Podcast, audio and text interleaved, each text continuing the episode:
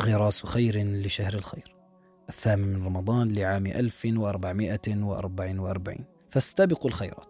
في أوقات الفتن تعظم الصوارف وتكثر الملهيات وتشتد غربة الدين ويغفل الناس ويذهلون ويصرفون عن ربهم وتعظم حاجتهم إلى ما يعيد إلى قلوبهم سكنها ويمنح نفوسهم هدوءها ويجلب إليها طمأنينتها وراحتها.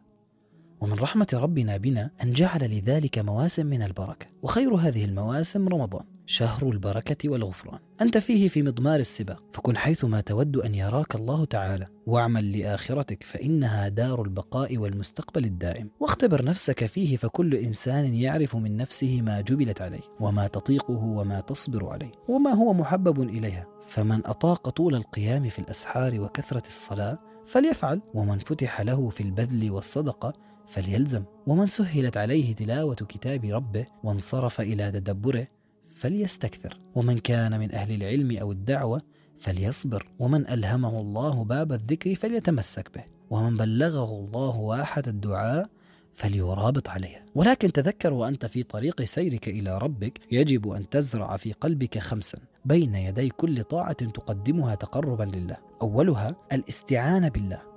وثانيها أن تجعل عملك خالصا لله وثالثها حرصك أن تكون أعمالك موافقة لما جاء به نبيك صلى الله عليه وسلم. ورابعها الحذر من الاغترار بالنفس والامتنان بالعمل على الله. وخامسها حرصك على إخفاء أعمالك الصالحة وحفظها من الرياء. السباق إلى الخير قائم منذ قيام الساعة والناس فيه سابق ومسبوق. فاحذر أن تتخطفك الدنيا فيلتفت قلبك فيتعثر خطوك في موسم السبق والفوز فتخسر وتندم.